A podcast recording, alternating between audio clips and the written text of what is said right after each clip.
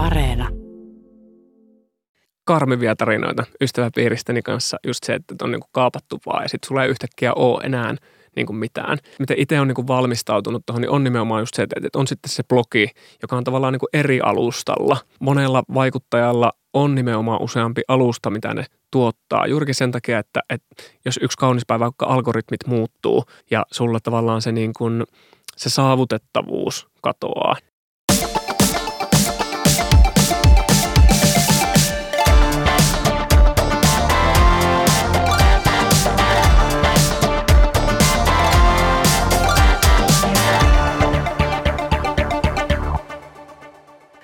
Sosiaalinen media on muuttanut tiedonvälitystä ja kulutuskäyttäytymistä, vapaa-ajan ajan käyttöäkin. Some on mahdollistanut myös täysin uudenlaisen työn. Millaista on tämä sosiaalisessa mediassa tehtävä työ, ketkä sitä tekevät ja mitä osaamista siihen vaaditaan? Tästä puhumme Työnä oma elämä ohjelmassa. Minä olen Pirjo Suhonen. Tänään meillä on vieraana Joonas Pesonen. Tervetuloa Joonas. kiitti. Sä oot 32-vuotias Korpilahdelta kotoisin oleva Tampereella nykyisin asuva itsenäinen media-alan yrittäjä ja elät parisuhteessa. Sulla on Instagramissa 13 000 ja rapiat seuraajaa ja sä kirjoitat erittäin suosittua Peso Joonas-blogia. Kerro, mikä sun tie on ollut sosiaalisen median työläiseksi ja vaikuttajaksi? No mä oon ollut silloin junamatkalla, muistaakseni Ilosaari Rokki ja sitten Snapchatti oli silloin niin tuloillaan Suomeen, tai se oli jo, mutta että isomman porukan tietoisuudessa mun ystävä sanoi, että hei, että unohdetaan ääniviestien lähettely ja nyt on tämmöinen liikkuvan kuvan palvelu, että nyt lähdetään sinne tekemään sisältöä, että se on ihan kuin sulle tehty. Ja sitten mä latasin silloin äh, sillä reissulla Snapchatin puhelimeen ja sitten mä aloin huomaamaan, että oho, tämähän onkin aika mielenkiintoinen, että täällä pystyy tekemään kaikkea kivaa. Mä aloin tekemään sitä ja sitten kaveri sanoi, että tee ihmeessä niin julkiseksi sitä, että elää pelkästään niin kuin kaveriporukalle. Sitten sinne alkoi tulemaan seuraajia jossain vaiheessa, kun mä aloin sinne erilaisia kokeiluja tekemään. Ja siinä vaiheessa, kun meidän äiti liittyi Snapchattiin, niin mä olin silleen, että okei, no tässä nyt on ehkä jotain. Ongelma Snapchatissa oli silloin se, että ne sisällöt katosi 24 tunnin sisällä, jolloin mä saatoin joskus käyttää kolme tuntia jonkun viiden minuutin mittaiseen sisällön tekemiseen ja sitten se oli niinku seuraavana päivänä kadonnut. Ja mä ymmärsin sen, että okei, että, että ehkä nämä sisällöt tässä saa talteen myöskin jonnekin.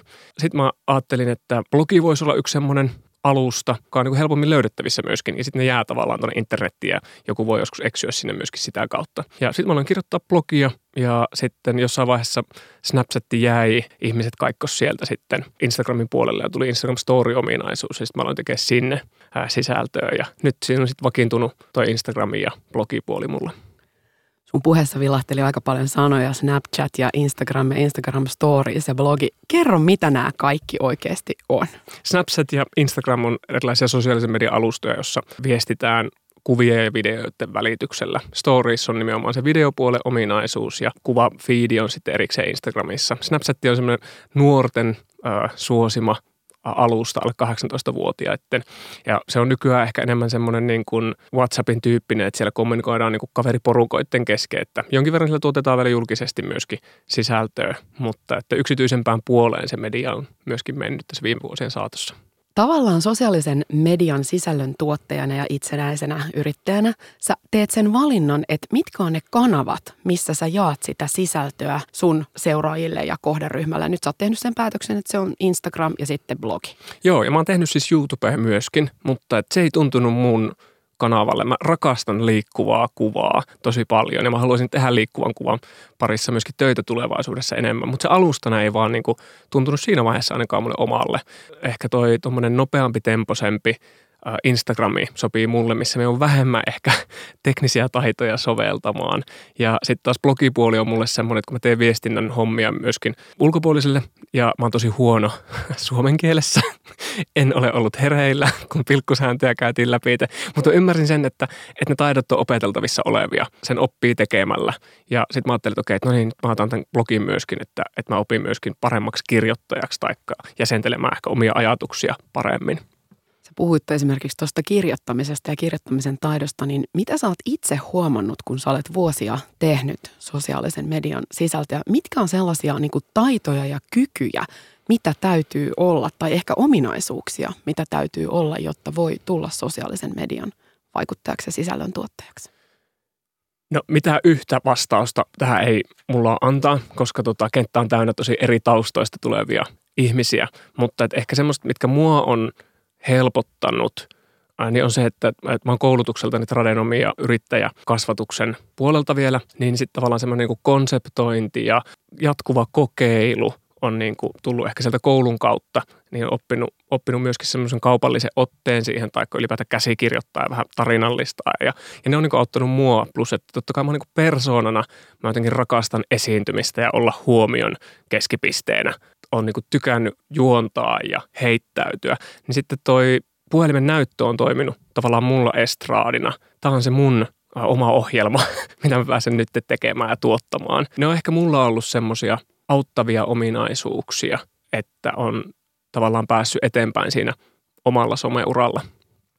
Sä sanoitkin tuossa, että sun tausta on, koulutustausta on tradenomi, eli siellä on numeraalistakin ymmärtämistä. Eli tämä on sulle työ, jolla sä ansait sen sun elantosi, eikö niin? Joo, kyllä tässä osakeyhtiöitä.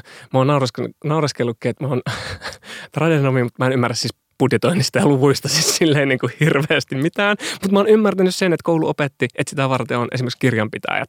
Mutta että kyllä mä oon niin kuin auttanut tosi paljon tavallaan niin kuin sen oman osaamisen kaupallistaminen. Ja mä en tykkää puhua henkilöbrändäämisestä, mutta mä tavallaan ymmärrän ehkä, että mistä se brändääminen jollain tavalla ehkä, mitä lainalaisuuksia siinä on. Niin se on niin kuin helpottanut mua tekemään tästä oman työn itselleni. Mikä sua nyppii henkilöbrändäyksessä? No mun mielestä se on jotenkin semmoista itsensä esiin tuomista ja miettimistä. Ja sitten tämä on kuitenkin mun elämä, mistä mä tuotan sisältöä. Se, että jos sitä aletaan vähän niin kuin miettimään, että tämä nyt on niin kuin mun vahvuus ja mä haluan olla tämmöinen ja mä haluan, että mä tuotan tällaisia tunteita, mutta eihän se niin mene. Tavallaan, että kysehän siitä, että miten mä löydän sen mun oman sisäisen ääneni ja miten mä pystyn olemaan rehellinen itseäni kohtaan. Niin ei siinä niin kuin henkilöbrändäyksellä mun mielestä päästä kovin pitkälle, mutta mä ymmärrän myöskin sen, että kun mennään kaupalliselle puolelle, yritykset hakee tietynlaisia yhteistyökumppaneita. Ja silloin tavallaan mennään siihen henkilöbrändäykseen kuitenkin ehkä väistämättä, että Joo. on erilaisia genrejä. Sulla on tietyt asiat, joita sä tuot esille ja joiden kautta sä ehkä profiloidut tiettyjen asioiden tavallaan puolesta puhujaksi. Ja sitten jos ajatellaan sitä kaupallisuutta, siellä on joku mainostaja, siellä on yritys, joka etsii siis yhteistyökumppania, niin silloin sut on ehkä lokeroitu tietyn tyyppiseksi. Joo, ja ne on ollut mulle sellaisia ratkaisuja mitkä, tai päätöksiä, mitkä mä oon tehnyt tietoisesti myöskin. Että kun mä aloin blogia kirjoittaa, niin mä halusin kirjoittaa sitä nuorille pojille ja puhua miehisyydestä. Ne on sellaisia aiheita, mitkä mua on varsinkin 20-15 vuotta sitten niin mietityttänyt, niin, ja mä haluan niin sitä lähteä laajentamaan. Ja se on ollut tietoinen päätös, että mä niin lähden tähän suuntaan mun blogin puolella. Ja totta kai se heijastuu sitten äh, myöskin Instagram-sisällöissä, että tuon esiin miehisyyteen liittyviä teemoja – ja sä oot kertonut, että, että sulla oli ajatus siitä silloin, kun sä rupesit bloggaamaan, että, että se olisi sinulta nuorelta miehelle, nuorille miehille, mutta sitten jossain vaiheessa sä huomasit, että itse asiassa 90 plus prosenttia sun blogilukijoista onkin naisia. Joo, se oli kaunis ajatus. Siis silloin ei ajatellut ollenkaan, että miten nämä alustat toimii. Että eihän niin kuin, miehet lukee blogeja, mutta ne lukee sitten enemmänkin autoiluun tai peleihin liittyviä. Että tämmöiset lifestyle-sisällöt, niin ne on enemmänkin naisille. Samoin Instagram on suositumpi nuorille naisille. Kyllä mun kohderyhmät on jossain Twitchissä, joka on tämmöinen pelialusta, tai YouTubessa, tai podcast-puolella enemmänkin. Mutta sitten mä niinku mietin sitä, että yhtä lailla naiset on osallisena siihen mieskuvaan niinku luomiseen. Yhtä lailla mä voin heille puhua, heidän elämän tärkeille miehille sitä kautta ja laajentaa tavallaan sitä mieskuvaa ja kuvastoa, vaikka Joo. siellä olisi lukijana sitten nainen. Sä sanoit tuossa, että kun puhuttiin henkilöbrändäyksestä, että se on sun omaa elämää ja ei sitä voi ruveta tavallaan ohjailemaan. Niin tämähän on jännällä tavalla tämä sosiaalisen median sisällön tuottaminen sitä, että täytyy olla aito ja rehellinen ja kertoa itsestään ja avata se ovi aika ehkä Sepposen selälleenkin sinne omaan yksityiseen elämään, mutta missä menee se raja? Onko joku sellaista, mitä sä et halua tuoda? Tai onko se niin kuin, että kaikki on tavallaan julkista, kun on sosiaalisessa mediassa? No mun mielestä oleellisempi kysymys on se, että kuka sen rajan vetää. Että tavallaan, että mulle se on niin tärkeää, että mä vedän sen rajan aina, eikä kukaan ulkopuolinen. Ja ei ole tavallaan semmoista mulla tullut vastaan, että no tästä ja tästä asiasta mä en puhu, vaan enemmänkin sitä sitten miettiä, että mistä asioista mä haluan nyt puhua. Se, missä se raja menee, tosi selkeästi niin on se, että kun siihen astuu kuvioon sitten jotkut toiset ihmiset, perheenjäsenet tai puoliso, niin silloin tavallaan he on niitä, ketkä vetää sitä rajaa niin kuin niistä asioista, mistä puhutaan. Totta kai sitä miettii ja ystävät aina muistuttaa, että kun mä avaan omaa elämääni, on aika paljaana tuntemattomien ihmisten edessä. Siinä on riskit, että voi haavoittua. Ihminen voi iskeä mun herkkään kohtaan. Se on läsnä, mutta että samaan aikaan niin se on mulle jotenkin semmoinen itsestäänselvyys ollut, että mä koitan olla mahdollisimman niin kuin aito ja avoin itseni kanssa siellä somessa tuntemattomille ihmisille. Ja se on mulle ollut voimavara enemmänkin kuin se pelon aihe siitä, että entä jos joku iskee. Ja se, mitä internettiin laittaa, niin jää yleensä internettiin myöskin. Välillä sitä miettii, että palaakohan joskus ihmiset näihin asioihin, mitä mä oon sanonut. Ja sitten unohtuu tavallaan se, että mäkin olen viisi vuotta sitten aloittanut tekemään aktiivisesti sosiaalista mediaa. Mä oon ihan eri ihminen. Mä oon muuttanut silloin Helsinkiin, elänyt äh, sinkkuvuosia. Se, että ihmiset kasvaa myöskin siinä somessa, somen mukana – se aina välillä mietittää, että, että kun mä oon joskus sanonut tolleen, niin onko mä samaa mieltä enää tänään ja saanko mä olla eri mieltä itseni kanssa. Niin ja sitten kun se kasvu on tavallaan dokumentoitu sinne aika tarkasti, että säkin sanoit, että sun blogi on ikään kuin sun päiväkirja, mutta se on tavallaan julkinen. Ja jos ajatellaan, että sä oot viisi vuotta sitten kirjoittanut sun omaa päiväkirjaa jotain, niin onko se sitten niin, että me ei ehkä myöskään sallita tietynlaista kasvua, että hei, viisi vuotta sitten sä olit tätä mieltä ja sitten se nostetaankin vaikka tikunnokkaan tänä päivänä, kun sä olet kuitenkin aika lailla eri ihminen ehkä tänä päivänä kuin silloin. Niin mä vähän veikkaan, että kasvua sallitaan, mutta sitä ei aina välillä hahmoteta. Että totta, että tämä ihminen ei ole niin kuin mikään TV-hahmo, joka on käsikirjoitettu, vaan se elää sitä omaa elämäänsä ja ne asiat muuttuu iän myötä. Elämässä tapahtuu asioita. Se on niin kuin elämän hienous, että niitä tapahtuu ja tavallaan, että se oma somekin muuttuu sen mukaan. Miesten ulkonäköpaineista puhuminen on aika olematonta, siitäkin huolimatta, että ilmiö on todellinen. Olen itse peitellyt vartaloani vaatteilla, koska olen hävennyt ohita käsiäni. Saanut osakseni neidittelyä, kun vartaloni ja eleeni ovat olleet feminiinisiä. Jättänyt menemättä liikuntatunnille, ettei tarvitsisi punttisalilla käyttää salin pienimpiä painoja. Kuinka paljon ihmisyyttä jääkään näkemättä, kun joudumme peittelemään itseämme sen takia, että me mene johonkin tiettyyn muottiin. Jos jokin niin epävarmuus nakertaa mieltä ja itsetuntoa sekä arvokkuuden tunnetta, kelpaanko minä? Tämä on suora lainaus sun Instagram-päivityksestä. Mitä sä halusit tällaisella avauksella kertoa? Ehkä siitä niin kuin miesten kokemasta ulkonäköpaineesta. Poikien suurin aihe, mikä heitä mietityttää mieheksi kasvamisessa on se riittämättömyyden tunne, joka on varmasti kaikilla meillä läsnä, mutta erityisesti pojilla se semmoinen, että, että olenko riittävä, olenko riittävän pitkä, enkä ole liian lyhyt, liian pitkä, äh, minkälainen varustus multa löytyy. Ja niistä puhutaan tosi vähän näistä aiheista, näistä riittämättömyyden tunteista mieheksi kasvamisessa ja ylipäätään miehenä olemisesta. Toi oli herättelyä tavallaan siihen keskusteluun, että me miehet koetaan yhtä lailla erilaisia paineita. Puhukaa niistä meidän kanssa.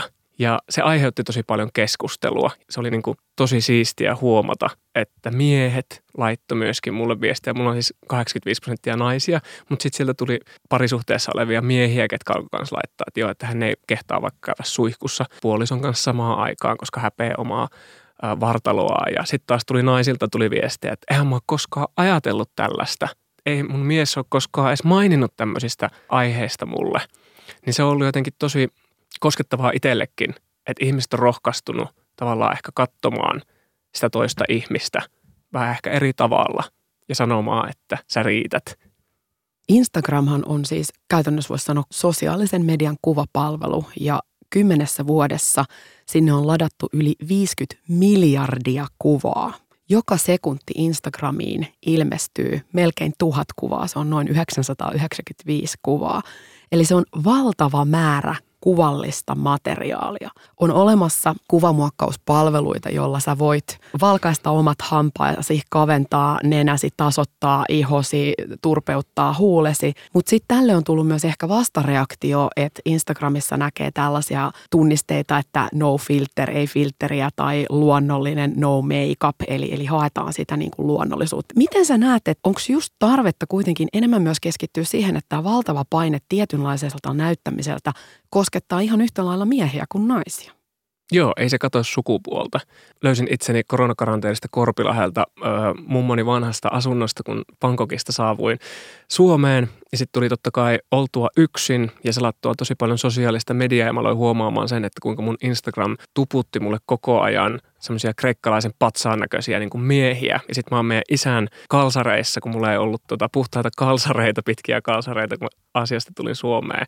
Tukka rehottaa ja mä oon Korpilahella. Sitten mä olin silleen, alemmuuden tunne oli niin kuin käsin kosketeltava. Ja sitten mä aloin niin kuin miettiä, että mistä se tulee. Ja se tuli nimenomaan tuosta kuvastosta, jota työnnettiin niin kuin joka tuutista. Ja se oli mulle jotenkin herättelevää. Mä että, että apua, että mä en halua elää tällaisessa kuvastossa myöskään. Että, että, että mitä mä pystyn tekemään, niin on se, että mä aloin tosi järjestelmällisesti myöskin poistaa seurattavia ihmisiä, ketä mä en edes tunne, mutta ne oli vaan niinku semmoisia niinku mieskarkin näköisiä ja oli silleen, että wow, mäkin haluan niinku tollaset vatsalihakset, vaikka mä tiedän, että mulla ei tule koskaan olemaan sellaisia. Ja mä aloin huomaamaan, että se niinku vaikutti mun omaan itsetuntoon tosi paljon ja mä aloin vähän niin kuin painaa itseäni alaspäin. Sitten mä aloin rauhoittaa sitä fiidiä tosi paljon. Lisäsin ehkä sinne viherkasvitilejä muutaman kappaleen ja sisustustiliin, mutta että sillä on ihan mieletön vaikutus meidän tavallaan niin kuin kuvastoon – Sä sanoit, että rauhoittaa feediä, eli käytännössä tarkoittaa sitä, että kun Instagramissa on algoritmi, joka syöttää sulle lisää sellaista sisältöä, mitä sä olet itse katsonut. Että jos mä olen vaikka hakenut paljon sieltä päärynän kuvia, niin se rupeaa syöttää mulle tilejä, jossa on paljon päärynän kuvia. Eli jos sä olet hakenut Joo. tällaisia mieskarkkitilejä, niin sit sä tulee lisää ja lisää sitä. Eli kun sä rauhoitat sitä feedia, sä tavallaan poistat sieltä ja rupeat katsomaan jotain muuta, niin sä saat tilalle enemmän enemmän sitä samaa. Joo. Eli feedia rauhoittamalla rauhoitetaan myös fiilistä. Onko Kyllä. näin? Kyllä pitkälti. Kyllä siihen pystyy vaikuttaa. Se on jotenkin tosi brutaalia, miten ne algoritmit toimii. Ne on mahtava asia niin kuin kokonaisuudessaan, mutta niillä voi olla tämmöisiä sivuvaikutuksia myöskin. Työnä oma elämäsarjassa keskustelemme tänään Joonas Pesosen kanssa sosiaalisen median työstä ja vaikuttamisesta sosiaalisessa mediassa. Koet sä Joonas, että sulla on valtaa? En enemmänkin koen, että mulla on vastuuta. Ja se vastuu kasvaa koko ajan, kun tulee enemmän seuraajia. Ja se mun on niin tiedostettava. Totta kai on mulla myöskin jossain määrin ehkä saattaa olla valtaa siihen, minkälaisten asioiden pariin mun seuraajat niin kuin joutuu. Totta kai niin kuin, siitä mun on niin kuin kannattava vastuu. Ja sitä myötä on joutunut alkanut miettimään, että okei, että no, mitä mä voin sanoa täällä, minkälaisia tuotteita mä voin mainostaa, koska mä tiedän, että, että mulla on tietynlaista valtaa ihmisten ostokäyttäytymisiin. Ei mitään valtavaa, ei hätää, mutta se vastuu kuitenkin on siitä. Että varsinkin tässä koronavuoden aikana on ollut vastuu siitä, että minkälaisia suosituksia itse jakaa ja miten tavallaan itse elää niitä suosituksia myöskin todeksi ja on esimerkillinen sitten muille. Että tässä tämän vuoden aikana se on jotenkin korostunut entisestään, kun on feikkitietoa ollut tosi paljon niin kuin saatavilla – Koet sä siis, että sulla on esimerkiksi vastuu niin kuin faktan tarkistamisesta tai miten sä erotat, kun kuitenkin jos ajatellaan vaikka niin kuin blogia, se on sun päiväkirja, niin ero siinä, että mikä on oikeasti vaikka niin kuin absoluuttista faktaa ja mikä on sun henkilökohtainen mielipide? Joo, kyllä se joutuu tarkkana olemaan, että kyllä mä joskus neljä-viisi vuotta sitten tuli niin kuin jaettua materiaalia jossain Twitterissä, vaan se niin kuin klik otsikon lukemalla eikä edes tullut luettua välttämättä, että mistä siinä jutussa olikaan itse asiassa kyse. Ja tämä on hirveän yleistä, että ihmiset jakavat ja tykkäävät pelkkien otsikoiden perusteella ilman, että he lukee välttämättä uutisia. Ja tässä vuosien saatossa on huomannut sen, että okei, en mä voi tehdä tolleen. että et mun on pakko ottaa vastuu siitä, että mitä mä jaan ja mun on otettava selvää myöskin niistä. Itse on tehnyt itselle helpommaksi ton sisällön tuottamisen, että mä puhun tosi paljon omasta elämästä myöskin. Toki kyllä mä otan vahvasti myöskin kantaa johonkin yhteiskunnallisiin niin kuin ongelmakohtiin, mitkä, mitkä mä näen, että on ongelmakohtina. Mutta kyllä mun pitää ottaa myöskin sit selvää siitä, että, että mistä tässä on niin kuin kyse. Liian helposti tänä päivänä semmoinen niin aktivismi on sitä, että tykkää ja jaa ää, somessa, mutta sitten ei ehkä selvitetä kuitenkaan niitä asioita. Niin kyllä mä koen, että mun velvollisuus tällä seuraamalla on ottaa myöskin selvää. Jos ei oteta asioista selvää, vaan jaetaan jopa täysin asiaton tietoa, niin se voi jopa niin kuin haitata sitä aktivismia. Tosi paljon. Sosiaalisen median vaikuttajanahan se ajatus on se, että susta tulee vähän niin kuin ikään kuin ystävä tai laajennetun tavallaan kaveripiirin jäsen. Että sulla on seuraajia, joiden parissa sut tunnetaan, he tietää sun elämästä aika paljonkin, mutta et sä tiedä kaikkien heidän tuhansien ihmisten elämästä, jotka sua seuraa. Ja siinä tulee tietynlainen luottosuhde, että okei, nyt se Joonas suosittelee tota jotain tuotetta tai palvelua. Niin tässähän tulee kuitenkin sellainen just vallankäyttö, että, että sulla on se valta puhua tästä, mutta sulla on myös se vastuu ehkä sitten katsoa, että onko tämä sellainen, että sä voit seisoa sen takana. Joo, ja tavallaan sitä valtaa ei itse jotenkin halua edes nähdä, koska musta tuntuu tosi jotenkin brutaalille, että mulla on valtaa jonkun ihmisen elämään, mutta että en mä voi myöskään niin kääntää katsetta sieltä pois. Että jos mä suosittelen jotain kirjaa, niin, niin kyllähän mä niin kuin käytän omaa valtaa siinä, että ohjaan ihmisiä lukemaan jotain tietyn tyyppistä kirjallisuutta vaikka. Mutta että jotenkin mä kartan sitä ylipäätään jonkun vaikuttajasanan käyttöä. Mun mielestä maailmasta löytyy paljon tärkeämpiä vaikuttajia. Et sen takia mä puhun itsestäni ehkä somehahmona persoonana, et en niinkään vaikuttajana. Somehahmo, joka kuitenkin vaikuttaa. No näin se on, näin se on, että tavallaan, että, että kyllähän mä tässä koitan kieltää jotain asiaa, mikä on totta, mutta että jotenkin mä haluan keskittyä enemmän siihen sisältöön kuin ihmisiin ehkä vaikuttamiseen. Että mä kannustan ihmisiä niin kuin kriittiseen ajatteluun. Että se mitä mä sanon, niin sen kanssa voi olla tosi paljon eri mieltä. Ja se mitä mä sanon, niin ei välttämättä ole oikea mielipide tai että se ei, niin kuin, mä en ole oikeassa taikka mun mielipide voi olla tosi niin kuin huono.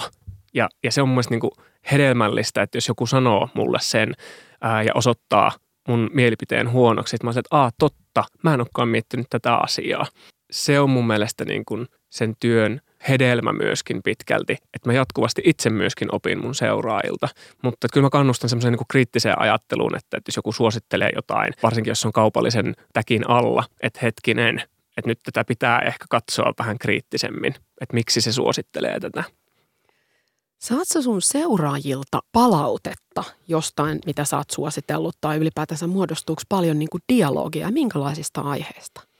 No varsinkin tämmöistä pidemmistä yhteistöistä, tuosta nostin kirjat esiin, niin mun mielestä jotenkin makeeta, että mä pääsen lukemaan kirjoja yhdessä mun seuraajien kanssa. Että mä yleensä ilmoitan, että, että nyt mä alan lukea tätä kirjaa, että, että tämä kertoo tästä ja tosi mielenkiintoista ja niin poispäin. Sitten mä saatan raportoida sitä päivien aikana, että mitä siinä kirjassa, minkälaisia ajatuksia se on herättänyt musta. Niin musta jotenkin makeeta, että sit ihmiset tulee, että no itse asiassa mä katsoin tätä kirjaa tältä ja tältä kantilta. Sitten mä sanoin, että en mä ollenkaan ymmärtänytkään, että, että siinä oli tommonenkin tavallaan niin kuin sivujuonne. Niin ne on jotenkin tämmöinen semmoista niin kuin yhdessä tekemisen tunnetta tulee siihen, vaikka eihän me olla yhdessä fyysisesti, enkä mä tunne kaikkia mun seuraajia.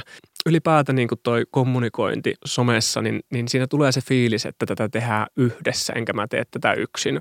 Vaikka aika yksin sitä sitten loppupeleissä kuitenkin päivät pitkät tehdään tavallaan muodostuu sellainen oma kaveriporukka, vaikka kukaan ei tunne toisiaan niin kuin kasvatusten. Aika lailla joo, mutta jaetaan jollain tavalla joku yhdistävä tekijä. Ja tässä tapauksessa se on sitten se mun ä, sosiaalisen median kanava. Oletko katunut mitään sun tekemään esimerkiksi kaupallista yhteistyötä?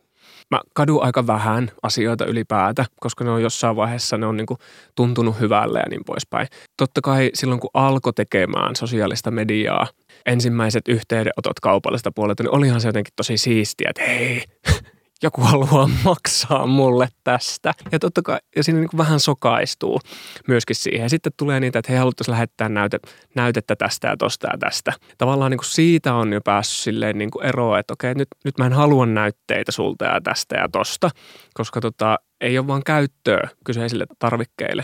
Taikka, että mun ei tarvii jatkuvasti miettiä sitä, että mistä mä saan niin kuin, lainani maksettua. Että nyt on niin kuin tullut jo kumppanuuksia, kenen kanssa pystyy pitkällä aikavälillä suunnittelemaan tekemistä, niin sitten ei tarvii niin kuin ihan jokaista kaupallista yhteistyötä ottaa vastaan, joka on tosi tärkeää ollut itselle, että, että alkaa muodostua se oman arvomaailman ympärille oleva yhteistyöverkosto sun kanavat, esimerkiksi Instagram ja blogi, niin ne on ikään kuin medioita, jonne sä tuotat sitä sisältöä. Ja sitten siellä on tietynlainen tapa puhua, tietyt aihepiirit, josta sä puhut. Se on kuitenkin sun tuottama, sun näköistä materiaalia. Ja sitten toki se puhuttelee tietyn tyyppistä kohderyhmää. Eli sä olet ikään kuin, jos nyt hakisi jotain analogiaa, niin sä olet niin kuin printtimedia, mutta sä olet tietyn tyyppinen printtimedia. Sä olet erilainen kuin joku toinen sosiaalisen median sisältöä tuottava. Kohtaat sä ennakkoluuloja, kun sä kerrot, mitä sä teet työksesi ja jos kohtaat, niin minkälaisia? Mm, ehkä se on se perinteinen se, että, että eihän se olisi oikeaa työtä. Siitä on mun mielestä vähän päästy eroon, mutta että sitä näkee vieläkin tai kuulee rivien välistä. Eli se on aika syvällä se semmoinen tietynlainen vähättely siitä, että – mikä on oikeaa työtä ja onko toi, mitä mä teen, niin työtä. Mä oon itse tehnyt TV-tuotantoyhtiössä kolme-neljä vuotta töitä, ollut konseptoimassa TV-ohjelmia, tuottanut TV-ohjelmia, niin tavallaan siinä on niin kuin oppinut näkemään, että ei piru vie, on kymmenen tyyppiä tekemässä tätä niin kuin yhtä TV-pätkää niin kuin, lähetystä tai enemmänkin kuin kymmeniä. Jokaiseen niin kuin oma rooli sanon, tai äänihenkilö kuvaa ja leikkaa ja taustottaa ja ohjaa ja sitten on ne hahmot, ketkä sitä TV-ohjelmaa tekee. Niin sitten on silleen, että, että kun mä oon tehnyt tota vähän niin kuin yksin kaikkea noita, että, että se on niin kuin valtava variaatio myöskin eri alojen ammattilaisten niin kuin osaamisia – mutta että mä ymmärrän myöskin, että miksi meillä on olemassa äänittäjät ja valoihin ja kuvaan erikoistuneet ihmiset, että heidän ammattitaito on, niin kuin, on ihan äärettömän arvokasta, mutta että mä koitan vähän niin kuin matkia ja ottaa sieltä heidän niin kuin osaamista omaan käyttöön, niin, niin, niin kyllä sinne joutuu tosi monenlaisen niin kuin taitojen kanssa koko ajan kehittää itteensä ja myymään tavallaan niin kuin sitä omaa osaamistaan. Saattaako se liittyä sit siihen, että sosiaaliseen mediaan kuitenkin liitetään ehkä paljon se sellainen niin kuin viihde ja viihtyvyys ja tällainen niin kuin kepeysaspekti, koska jos ajatellaan, että sulla olisi Joonas Pesonen niminen printtilehti, että sä tekisit kaiken ton työn, mitä sä teet sisällöllisesti, kuvaat, kirjoitat, teet sen taustatyön, ikään kuin käsikirjoitat, konseptoit niitä asioita ja sitten se formaatti olisikin printtilehti, joka ilmestyisi vaikka kerran viikossa, niin sehän otettaisiin ehkä niin kuin paljon vakavammin varmasti otettaisiin vakavammin. Ja mä veikkaan, että tässä ehkä taustalla enemmän semmoinen, että sosiaalinen media on demokratisoinut median käytön. Että ajatus siitä, että kuka tahansa pystyy tavallaan tekemään näitä asioita, niin sitten se on vähän, sit mennään helposti siihen, että no ei se ole, ottaa puhelimen käteen ja alkaa tekemään jos se olisi näin, niin meillä olisi Suomessa 5,5 miljoonaa somehahmoa, ketkä olisi täällä puhumassa. Toki eihän kaikkia kiinnosta eikä haluakaan tehdä tätä, mutta se on niin kuin, ehkä se, että kun sitä tehdään tavallaan, niin kuin, tai ne ihmiset, ketkä on noussut, vaikka Suomen vaikutusvaltaisimmat mediahahmot, Miisat ja kumppanit, niin tavallaan, että kun ne on noussut sieltä niin sanotusti kansan parista, niin sitten jotenkin ajatellaan, että sehän on vaan kun lähtee tekemään, että on vaan tämmöistä harrastusta. Että kun niillä ei tietyllä tavalla ole semmoista niin tutkintoa ja legitimiteettiä siihen, että esimerkiksi se printtimedia, että jos mulla olisi tässä se nyt printattuna se mun blogi, niin, niin siinä on eri tavallaan niin kuin semmoinen tunne siinä tuotteessa. Kun sä teet sosiaaliseen mediaan sisältöä sun omasta elämästä ja itsestäsi, niin minkälaista palautetta sä saat? No mä aina nauraskelen äh, kollegoiden kanssa, että mä oon tämmöinen niin kuin iltatähti, sosiaalisen median iltatähti. Saan ainoastaan 99 prosenttisesti positiivista palautetta, joten mulle kaikki tämä tämmöinen niin kuin vihapuhe on tosi vierasta, tai ylipäätään semmoinen niin kuin vaikka ulkonäköön kommentoiminen on niin kuin tosi vierasta. Ja mä oon niin kuin tosi jotenkin otettu siitä, että mun ympärille on tullut noinkin moni ihminen seuraamaan mua ja että mä saan niiltä koko ajan niin kuin tosi positiivista fiilistä takaisin myöskin. Varmaan johtuen siitä, että mun sisältö nyt suurimmassa on myöskin semmoista niin kuin hyvän fiiliksen sisältöä. Ja totta kai niin kuin saa niin kuin kriittistä palautetta niin kuin niihin aiheisiin liittyen, joka mun mielestä niin kuin kuuluu keskustelukulttuuriin, että me ollaan eri mieltä jostain. Ja mun mielestä se on aina jotenkin tosi rohkaisevaa itselle myöskin, että jes, vihdoinkin ihmiset ei ole samaa mieltä ja nyökyttelee mun kanssa, koska tavallaan asiat ei niin kuin, äh, mene siitäkään niin kuin, silläkään niin kuin eteenpäin. Enemmänkin se palaute on on niin positiivista ja ihanaa, kun nostat tärkeä aihe esille ja niin poispäin. Ja sitten tulee taas niitä, että mietipä nyt uudestaan ää, tältä ja tältä kantilta, että miltä maailma näyttää minun silmin. Niin sitten on silleen totta, en ole miettinytkään. Mietin hetken, palaan sulle kohta ja keskustellaan lisää.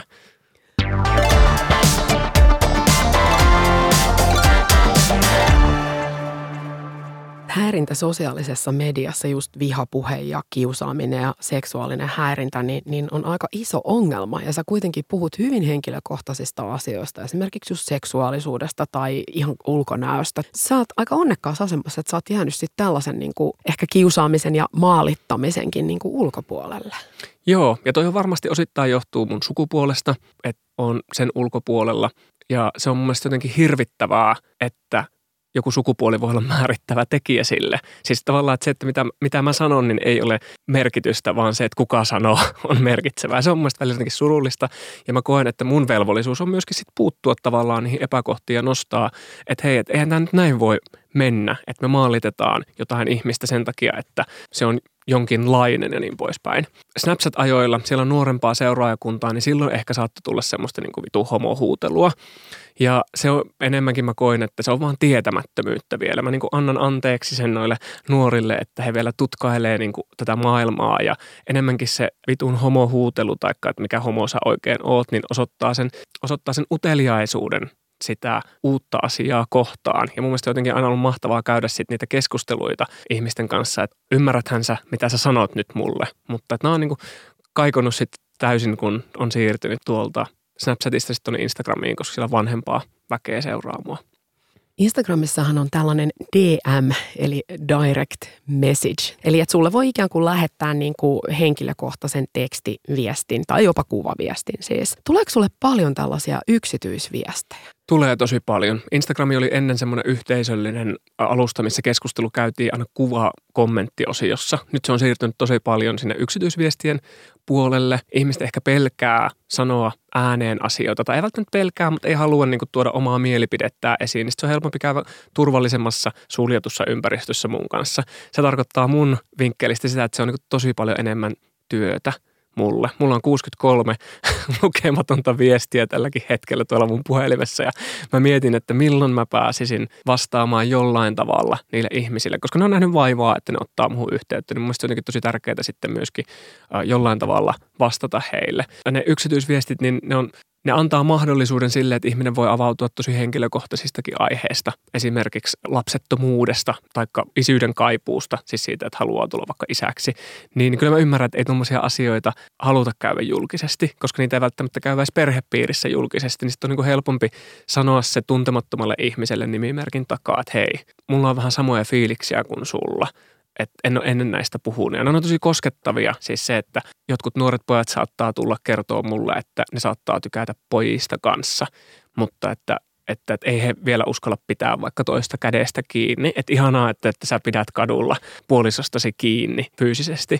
Niin ne on jotenkin semmoisia, että, että ihanaa kun jaatte näitä. Jotenkin toivoisin, että, että nämä jaettaisiin kaikille. Mutta että ymmärrän täysin, että se yksityisyyden suoja ihmisillä on tosi voimakas. Ja nyt kun me kuullaan sun työn tästä puolesta, mitä sä just äsken kerroit, sehän tuo ihan uuden ulottuvuuden myös siihen, että se ei ole sitä, niin kuin sanoit, että joskus on ehkä se harhakuva, että tässä nyt vaan vähän kuvaillaan ja kuka tahansa osaa kirjoittaa ja näppäillä kuvia, vaan siellä on niin kuin hyvin syviä keskusteluja, mitä sitten syntyy siitä, kun sä olet ensin avannut sen keskustelun jollain esimerkiksi blogikirjoituksellasi.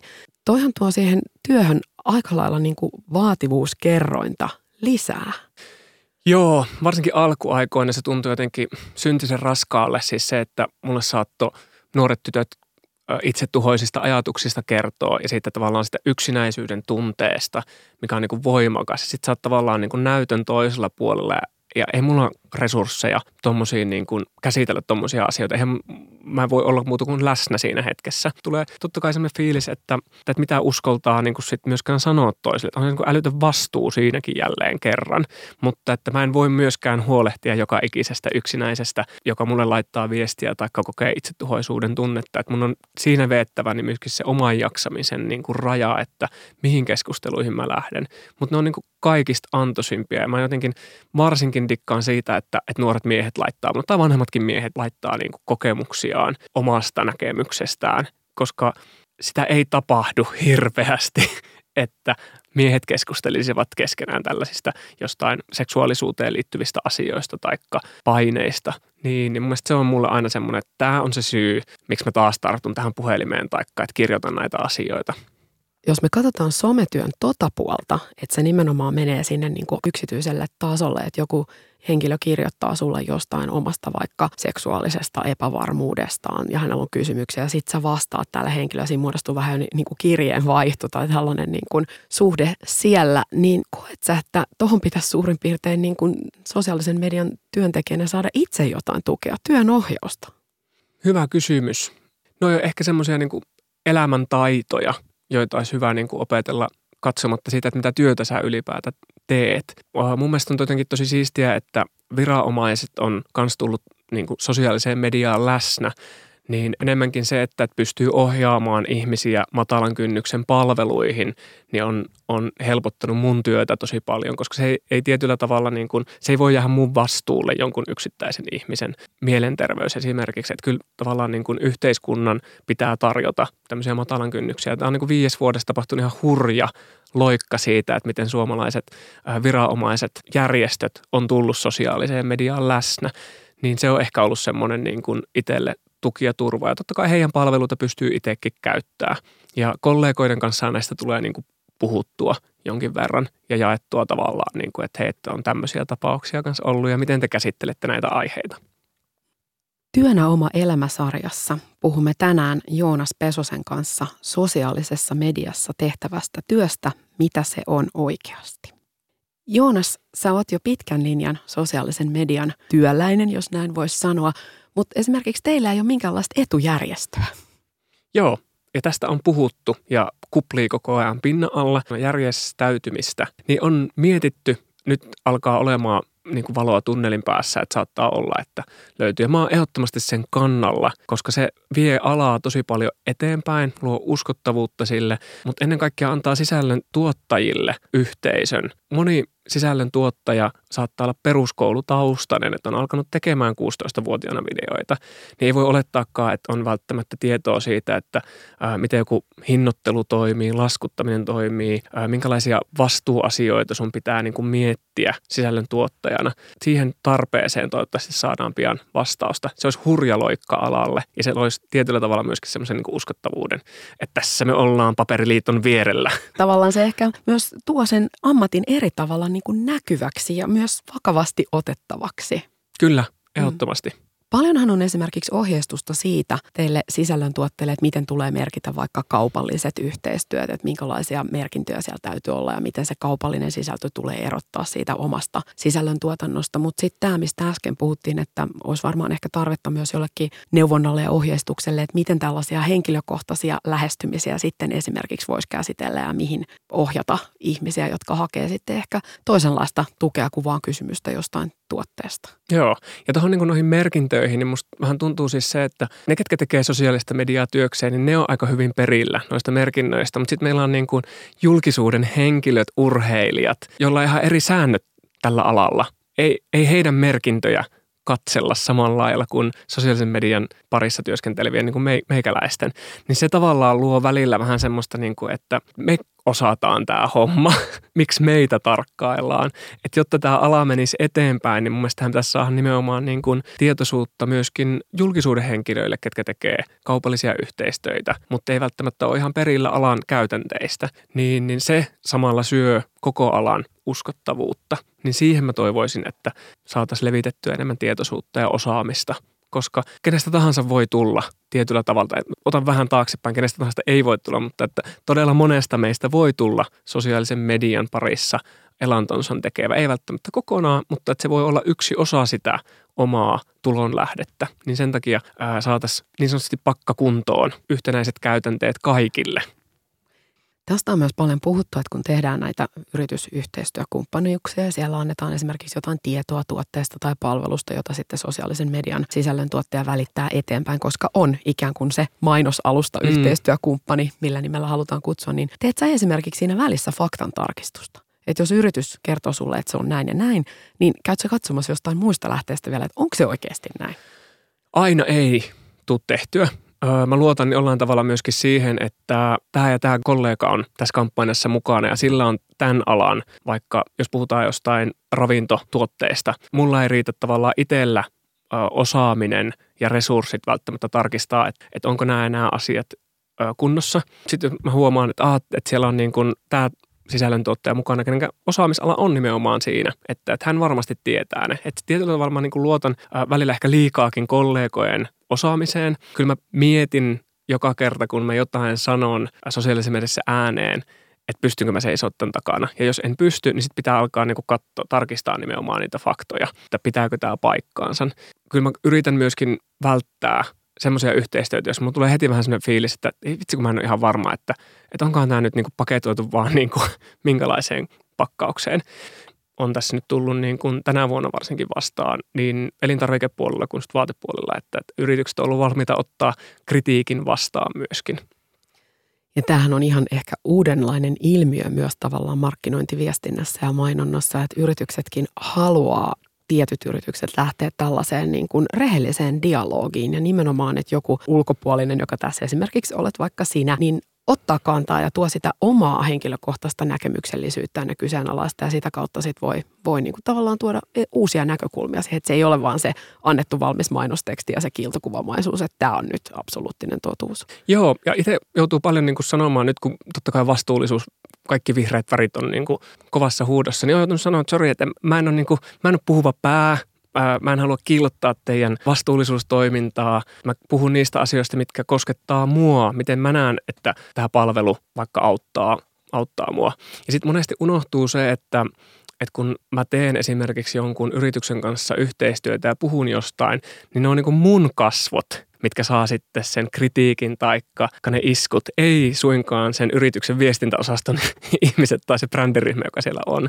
Niin se on tavallaan semmoinen, että mitä on joutunut vielä niin kuin yritystenkin kanssa jumppaamaan, että kai te tiedätte, että, että mä en voi näitä ja näitä asioita sanoa.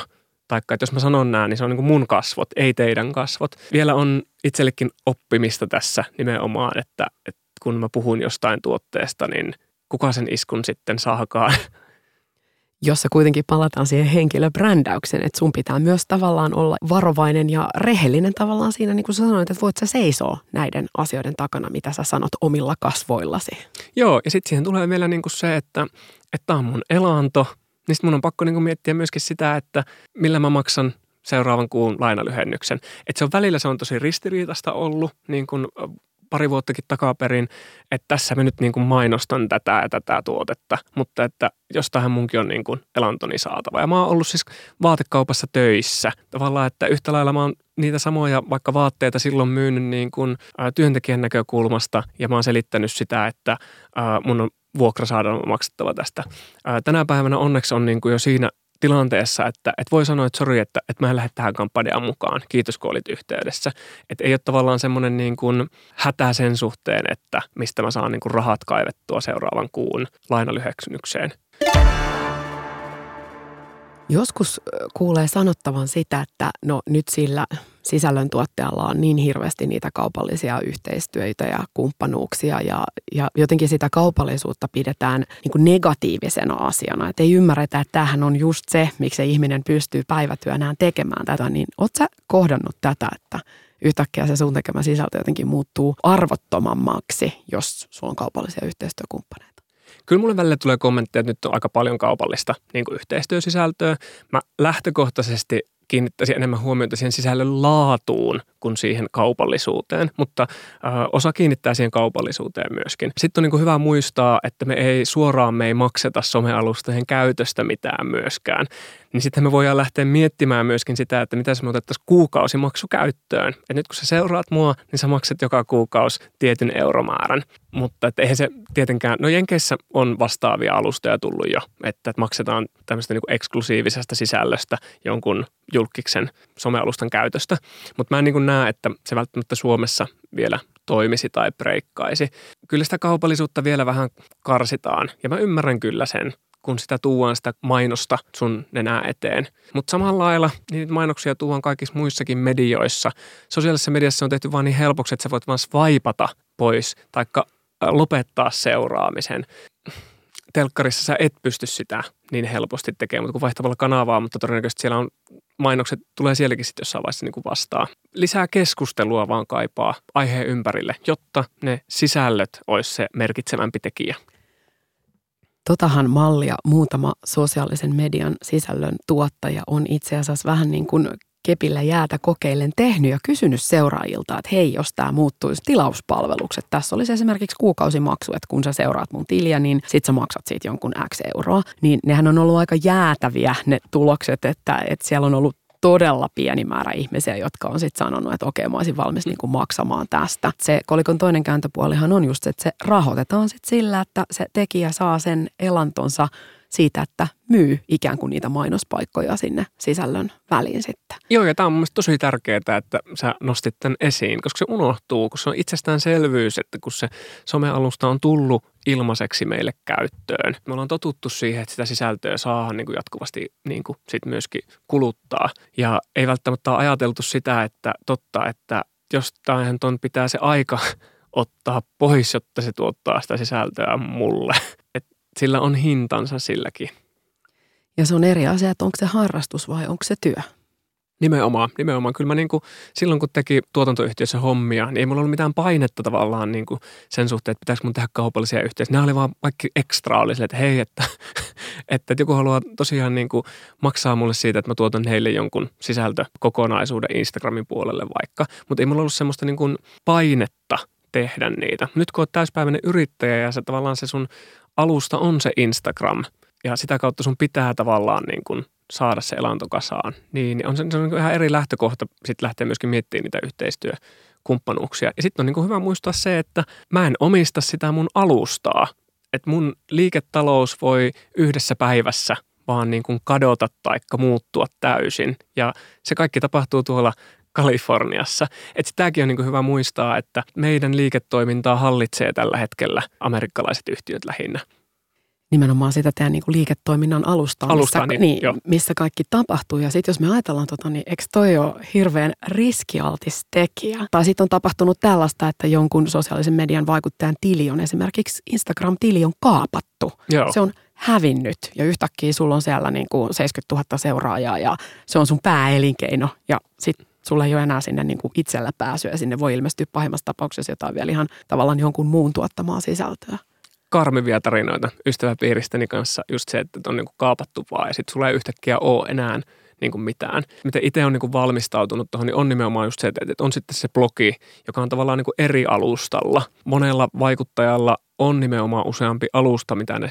tuottaa. Juurikin sen takia, että, että jos yksi kaunis päivä vaikka algoritmit muuttuu ja sulla tavallaan se niin kuin – se saavutettavuus katoaa. Niin kuin Facebookissa tapahtui monille, monille yrityksille kolme vuotta sitten, algoritmi muuttu yritystileillä, niin yhtäkkiä sun piti alkaa ostaa sitä näkyvyyttä. Ja se oli niin kuin dramaattisia niin kuin ne laskut niissä yritysten postausten niin kuin näkyvyydessä. Niin kyllä se oli tavallaan semmoinen niin kuin muistutus itselle, että totta toi sama voi tapahtua ihan millä tahansa somealustalla. Että yksi kaunis päivä, niin voi olla, että ihmiset ei näkään mun sisältöjä ja mä en voi sille vaan mitään. Niin sen takia pitää olla tavallaan – useampi alusta myöskin käytössä. Mikä sun mielestä tässä sun valitsemassa ammatissa on rankinta?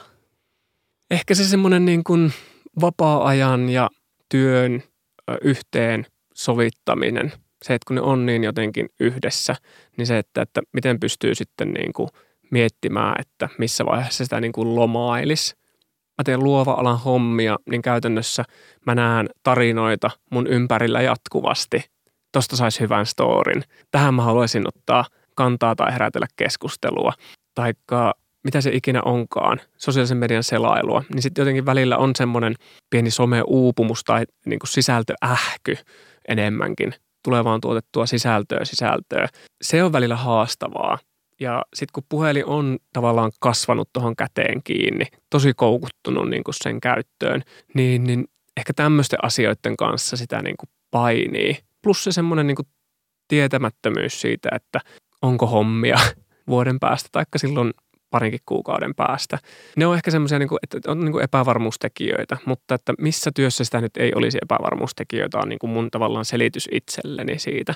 Mutta jotenkin toivoisi, että oppis irtaantumaan sosiaalista mediasta silloin, kun sille on niin kuin tarvetta. Ja sitä tässä harjoitellaan niin kuin jatkuvasti, että et on paljon reissuja, mitä tekee, ja eikä taltioi niitä. Niin sitten herää kysymys, että olinko mä reissussa. Niin siitä tulee ehkä myös vähän sellainen koukuttava elementti myös, kun se on omasta elämästä ja se on sitä myös oman elämän dokumentointia. Niin kuin sä sanoit, että jos ei se ollut somessa, niin sitä ei tapahtunut. Niin, kyllä sitä niin kuin miettii. Siis tuo kuulostaa ihan karseelle, kun sen sanoo ääneen. Että mitä varten me sitten eletään. Taikka, että kun me mennään johonkin prunssille taikka me mennään jonnekin reissuun, niin mikä on se primääri syy sille? Miksi mä haluan viestiä siitä, että mä oon täällä prunssilla? Ja, ja se on niinku semmoinen, mitä niinku pohtii, että, että kuinka paljon tässä niinku larppaa tätä elämää tämän luurin kautta. Mä toivon, että en larppaa paljon, saatika yhtään, mutta eihän mä voi olla varma siitä täysin itse. Selitä vielä termi larpata. No se, että, että tavallaan elää jonkun tietyn tyyppistä elämää, mitä ehkä sosiaalisessa mediassa pitäisi elää ja kuvata. Ja siihen varmaan moni, moni voi samaistua, että, että se oma elämä ei välttämättä aina näytä sille, mitä se sosiaalisessa mediassa toisten ihmisten elämä näyttää, niin sitten ehkä lähdetään tavoittelemaan jotain tietyn tyyppistä tapaa elää. Eli joudutko tavallaan joskus lavastamaan tai lavastat sä sun omaa elämää, jotta se näyttäisi tietynlaiselta sosiaalisessa mediassa esiteltynä? No kaupallisissa yhteistöissä äh, saattaa tulla semmoisia niin speksejä sen suhteen, että haetaan tiettyä esteettistä, niin kuin, että se näyttää tietynlaiselta. Niin, niin silloin sitä niin kuin, luo semmoisia niin hetkiä elämästä. Mutta kyllä mä niin kuin lähtökohtaisesti aina mietin sitä, että, että, että jos mä kuvaan niin kuin aamupalan sängyssä – niin syöks mä nyt oikeasti koskaan aamupalaa sängyssä? Tämä ei välttämättä ole nyt hyvä idea. Niin silloin joutuu tavallaan, että okei, no niin, missä mä sitä aamupalaa syön? Keittiön pöydän äärellä. Hyvä Joonas. Että joutuu tavallaan niin kuin välillä, äh, saa itsensä kiinni siitä, että ottaa vaikutteita jostain mainoskuvista ja sitten tavallaan, että no näinhän tätä pitää tehdä. Niin, niin sillä tavalla niin kuin joo. Ja kyllä mä niin kuin käsikirjoitan joitain juttuja, mutta käsikirjoittaminen on mun mielestä, se ei ole niinkään tee siitä epäaitoa. Tavallaan, että hääseremonia on käsikirjoitettu ja se on mun mielestä ihana aito tapahtuma siitä huolimatta. Tosi paljon mä koitan välttää sellaista niin kuin lavastamista, mutta että välillä kaupallisessa yhteistyössä niin se vaatii sen kyllä. Onko toi työ, mistä voi jäädä lomalle? Voisit sä pistää sun Instagramin ja, ja blogin? Sä jossain vaiheessa sanoitkin, että nyt mä aion olla tämän kuukauden blogia kirjoittamatta, mutta voiko tuolta jäädä niin kuin pitkälle lomalle? Äitiyslomalle, isyyslomalle, kesälomalle, syyslomalle.